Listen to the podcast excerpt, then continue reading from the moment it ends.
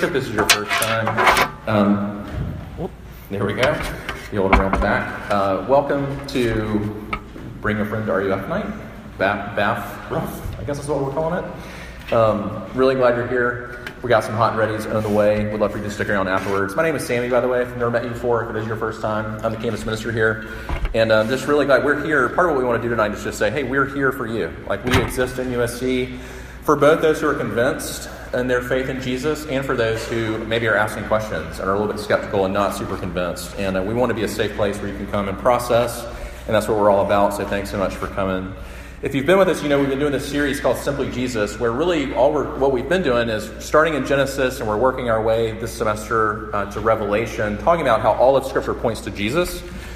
And tonight is one of my favorite. We get to the book of Hosea, and we're going to look at a passage from Hosea and think about Jesus from um, the life of Hosea and Gomer. So if you uh, want to follow along, send your handout, or you can follow along in your Bible. I'm reading Hosea 3 1 to 5. I'm going to jump right in. Here's what the book of Hosea has Hosea 3 1 to 5. And the Lord said to me, Hosea, go again Love a woman who is loved by another man and is an adulteress, even as the Lord loves the children of Israel, though they turn to other gods and love cakes of raisins. So I bought her for fifteen shekels of silver, and a homer, and a lethech of barley. And I said to her, You must dwell as mine for many days. You shall not play the whore, or belong to another man. So will I also be to you. For the children of Israel shall dwell many days without king or prince, without sacrifice or pillar, without ephod or household gods. And afterward the children of Israel shall return and seek the Lord their God, and David their king, and they shall come in fear to the Lord and to his goodness in the latter days. So let me pray for us, and I want to kind of unpack what I think the Lord has for us tonight. Let's pray first, though. Lord, we, we do, we praise you and we thank you for your word. We thank you that you have given it to us because you love us, uh, because you, you are a husband to your people. And your love for us is rich, and your love for us is deep. Uh, richer than we know, deeper than we know. And I pray tonight, however it is that we come, whether we come and we are um, loving you well, or whether we come and we feel keenly or we feel deeply our own, our own unfaithfulness. Um, Lord, I pray that you would meet us in this place. I pray that you would uh, encourage us, lift our faces, encourage our hearts. And would you also, at the same time, in the ways that we need to be um, rebuked, would you rebuke us, not to shame us, uh, but to heal us and to draw us deeper into your love? We pray these things through Christ our Lord. Amen. So, uh, you can't really talk about the book of Hosea without thinking about marriage. And so, I've been thinking about marriage today. And the idea of when it comes to marriage, I think typically all of us in this room fall into one of two places. Um, on the one hand, a lot of us fall into what we could call the category of the hopeless romantic. So some of us kind of come to college, and the goal is to find our soulmate, to find the one. And maybe we've memorized every single Disney princess song, or maybe we've memorized every single line from every single Nicholas Spark movie ever made, or maybe you even have the books, which is kudos to you, my friend. But we are hopeless, hopelessly romantic about the idea of marriage. We can't wait to be married. In fact, some of us, if we're being honest, believe that life really begins when you get married, when you start a, a family, when you start, when you find that one, that person, that soulmate. And we secretly kind of believe that, and that's the category, one category that we can fall into. But then there's this whole other category that a lot of us, some of us fall into. We get something called the disillusioned skeptic. Um, maybe you're deeply skeptical about marriage. Um, maybe your walls are pretty high. And that could be for a number of reasons. It could be because you watch, like in my case, uh, uh, my parents' marriage crumble. Or maybe you saw a marriage and you're, it's one of my favorite questions over coffee is like, do you want a marriage like your mom and dad's? And there are very few of you that say, yes, I want a marriage exactly like my mom and my dad. Or maybe you're just so, you so value your independence that you're kind of afraid, like marriage is this far off thought in this far off country that maybe it'll happen one day, but you're not looking for it anytime soon. And here's the thing, though whether you fall into the hopeless romantic or whether you fall into the disillusioned skeptic, here's the thing that neither one of us would say, which is that marriage doesn't matter. That it's not this powerful thing, a powerful force in the life of people. Uh, just today, like my wife, she is a, a, big reader. She's like a voracious reader, and so she's been reading this book, A Man Called Ove, which is, I think, a kind of current uh, fiction book but today she was trying to explain to me this beautiful scene where a man is missing his wife. And even as she's explaining it, she just starts just like like hard crying. And it's one of those moments where I guess the husband, I'm not sure what to do, like the embrace, or do I let her have her moment? I let her have her moment because undoubtedly she's thinking about she wants, you know, there's something going on there where she's like watching this husband love his deceased wife, and like she wants that in our marriage. I'm like, I'm failing you in that. So it's one of those awkward moments. But marriage is a powerful thing, right? Marriage is this powerful force. And this is what the book of Hosea is all about. God is showing us something through this marriage. And uh, let me say this outline that, i that I'm working through tonight, we're going to do three points, like a good Presbyterian. And it's an outline that's not unique to me. I've gotten it from people that are much smarter than me. But three things I want you to see that God wanted his people to see, wants us to see about the book of Hosea, what it's about. Three things. First, our relationship with God is like a marriage. Second, our relationship with God is like a bad marriage. And then lastly, what God has done to heal his marriage. So, first, our relationship with God is like a marriage. So, there's a strong chance if you grew up in the church, you're familiar with this book. If, you're, if you didn't, this is it's a beautiful and weird story.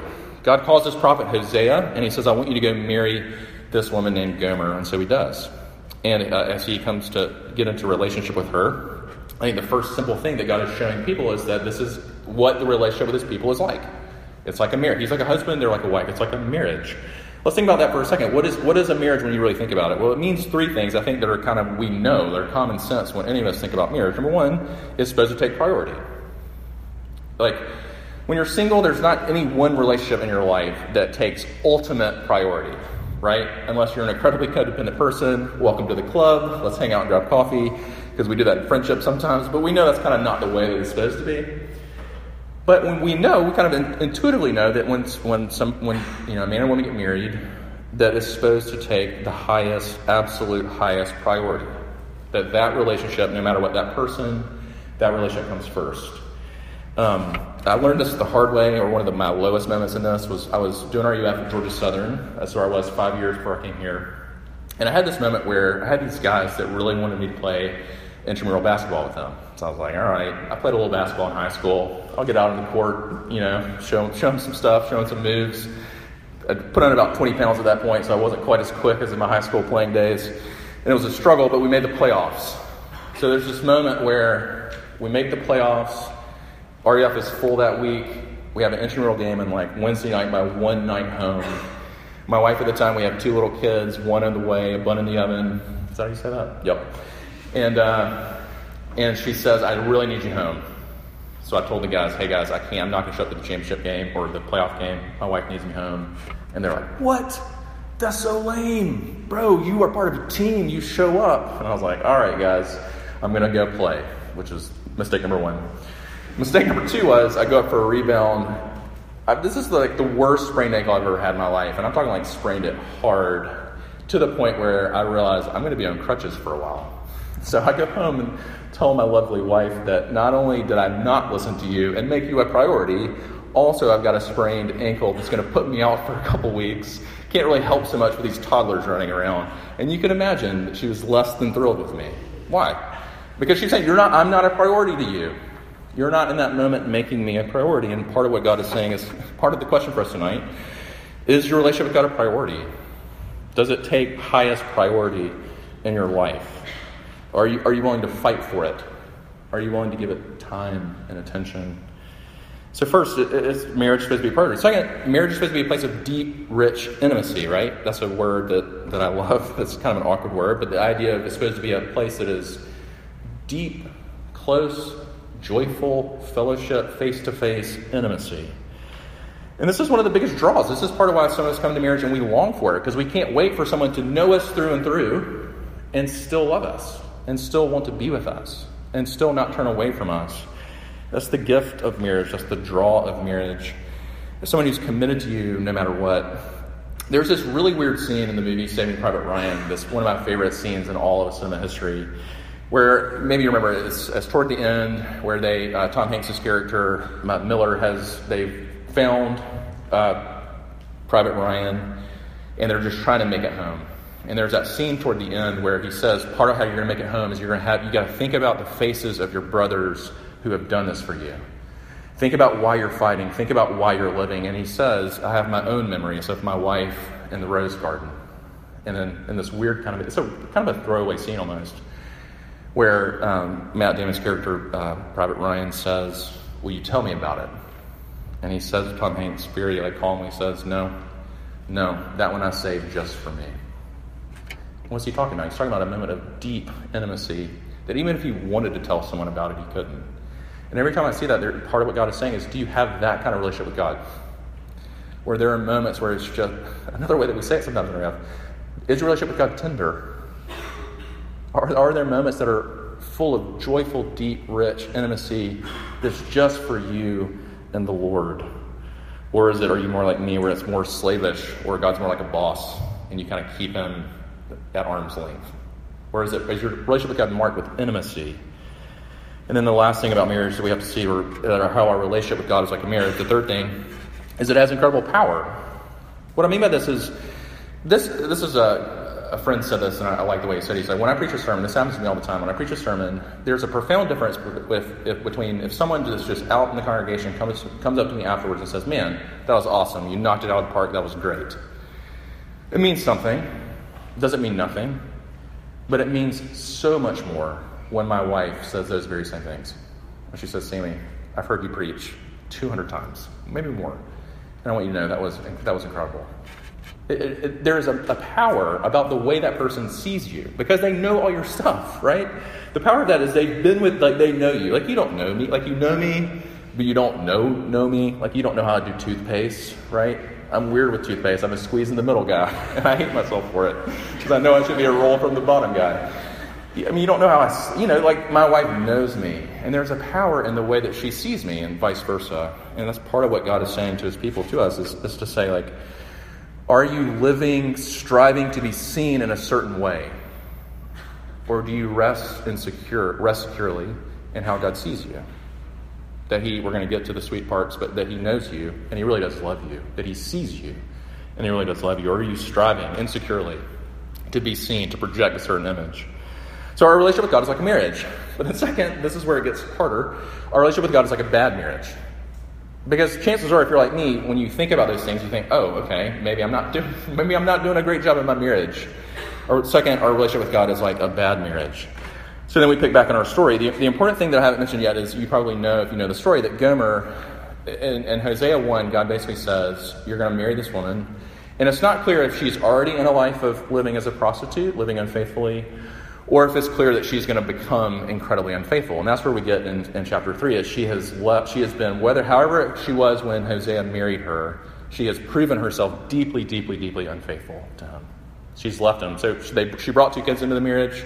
They have a child together. They're making a life together. And then she just leaves Hosea and goes back into the life, into the arms of her former lovers. And it's a devastating blow, obviously, to Hosea. And you can imagine Hosea saying, God, what are you doing? Like, this is not what I signed up for. I didn't sign up for this.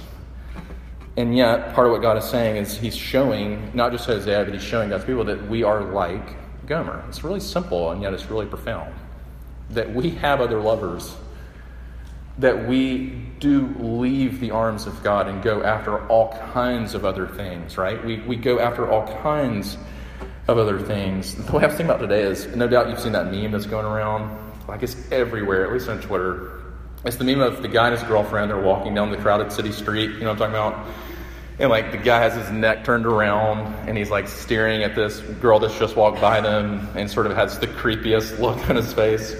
And then, you, then the face of his girlfriend is looking at him like shocked, outraged, creeped out, disgusted. And I was thinking, like, that is the meme of Hosea, right? Except this Gomer's, in this case, is the guy, where she is going after all these other lovers, and she's deeply, deeply unfaithful to her husband, Hosea.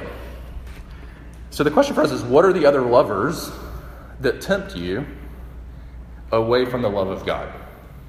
What are the other lovers that, that tempt you away from the faithfulness and the love of God?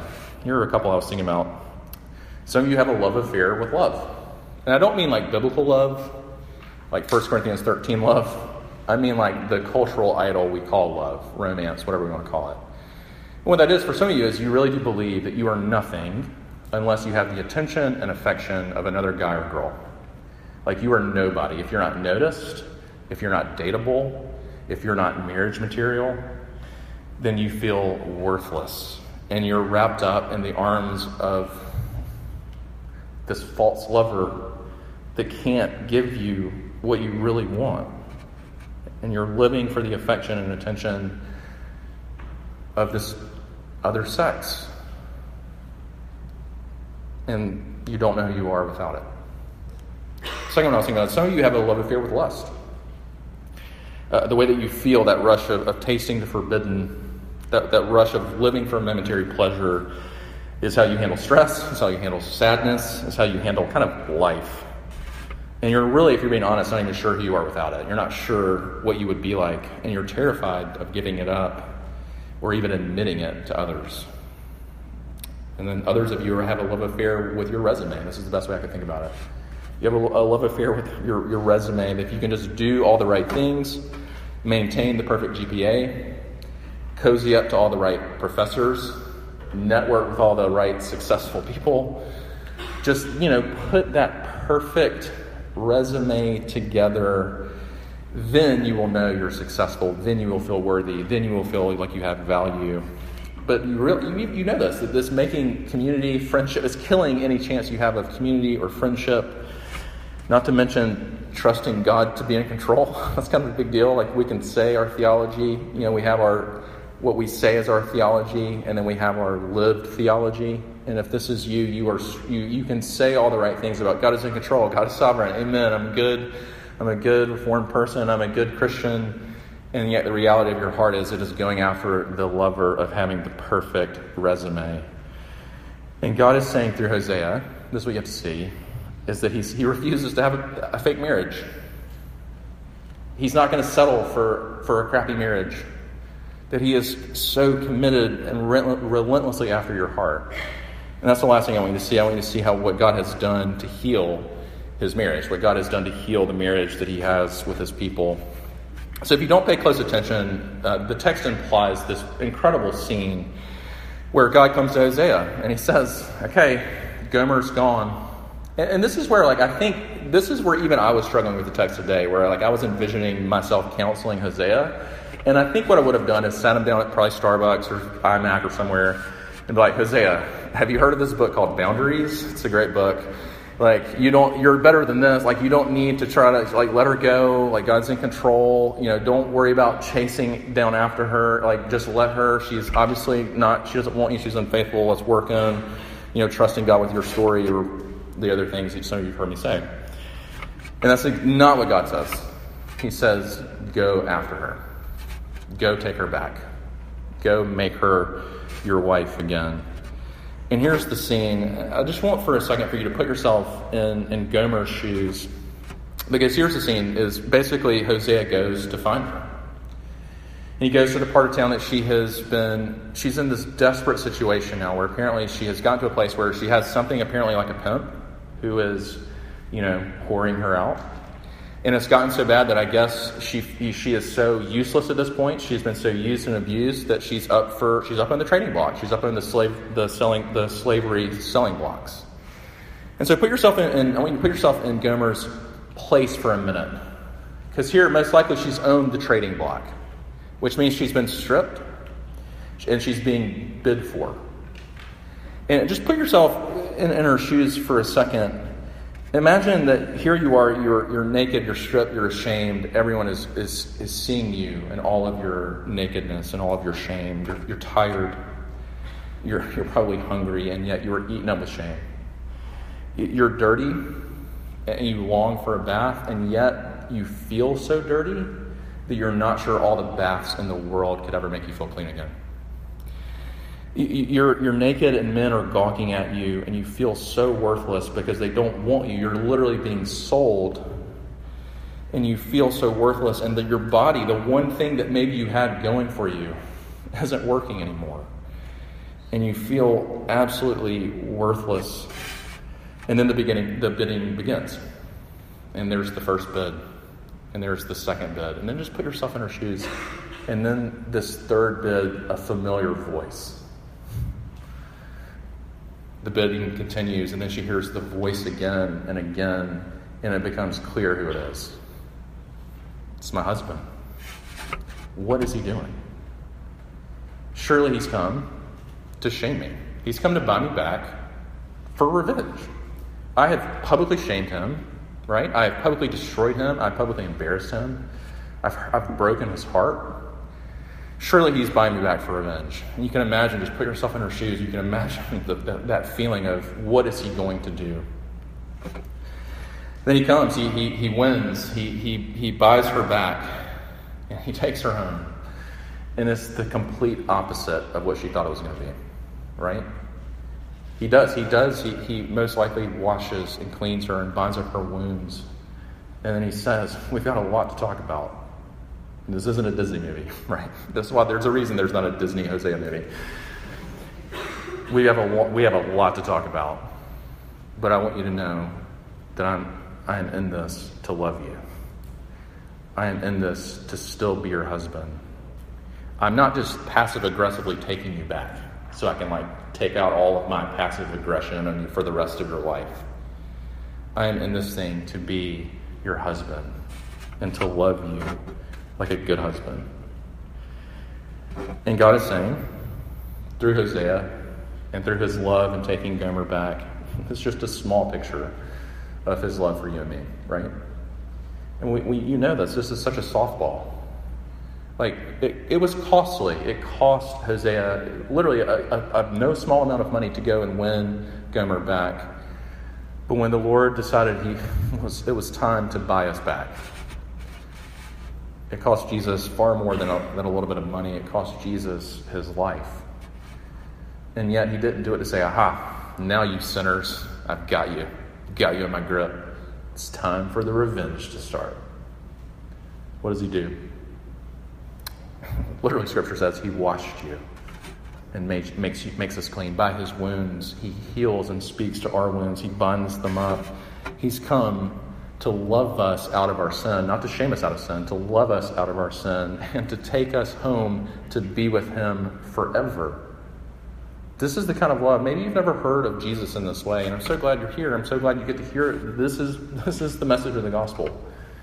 That Jesus, in all of our whoring, is the way the book of Hosea says it, in all of our unfaithfulness, in all of our sin, in all of our, in all of our idolatry, in all of the ways that we have gone astray from the love of God, He has come to bring us back to wash us, to bind up our wounds, to forgive us, and to, by His grace and by His love, absolutely transform every part of our life and to take us home to live with Him forever. Uh, I'll close with this. I was thinking about a friend loves to tell the story um, of uh, a marriage that he was that he knows about, and the story is beautiful to me. Basically, there was a, a husband and wife, newly married, and the wife she had a, a pretty sketchy past brought that into their engagement. And so while they were engaged, she ended up in this affair with another guy. It kind of ended, then they were married, and in, the, in their first year of marriage, she just got really convicted about it. They, they both belonged to Jesus, and she just decided, I can't. She, she was talking with a friend. The friend, you know, sent her to a counselor, and they just basically said, It's going to be painful. I don't know what he's going to do, but you've got to tell him. You've got to tell him that during the engagement, you basically, you know, you were unfaithful to him. And so she finally works up the courage to tell him, and you can imagine she is scared to death. How in the world, what is he going to do? So he gets home from work. She, you know, I'm sure she has, you know, something for them to kind of eat. And then she says, All right, now is the moment. And she tells him. And he doesn't say anything. And he leaves. And she thinks, That's it. Knew, it, knew this was a bad idea. Knew this shouldn't have happened. Knew I should have never done this. And then about an hour or two later, he comes back and he's got this bag. It's a gift bag. And he says, This is for you. And she pulls it out, and it's this bright white gown. And he says, I want you to know that I, love you like God loves you. I want you to know that I see you as purely as God sees you in Jesus. I want you to know that I forgive you. Yes, this is hard. Yes, we've got to work through this. Yes, we've got to talk about this. But I want you to know I forgive you like God forgives you. And I want you to know that I am as committed to you as God is committed to you in working things out. So here's what I want you to see the love that you've been looking for. Your other lovers don't have it, I promise. But Jesus does. And he's come to buy you back. And He's come to take you home with Him and to wash you and make you clean and to bind up your wounds and to take you to live with Him and in His love forever. Let's pray together. Lord, I pray that you would do that in our lives. Would you um, call us to repentance, the places where we belong to you, Lord, and yet we're straying? Would you call us home? Would you call us back to yourself? And Lord, if we've never known you, would you draw us into your arms? Would you show us that your love is real? Would you show us um, the ways in which your love is better than the other lovers that we've been running to? So, Lord, we need you to do this by your Spirit in us. And I pray that you would. We pray these things, Lord Christ, in your name. Amen. Stand one more time and sing with us. Closing hymn, All to You.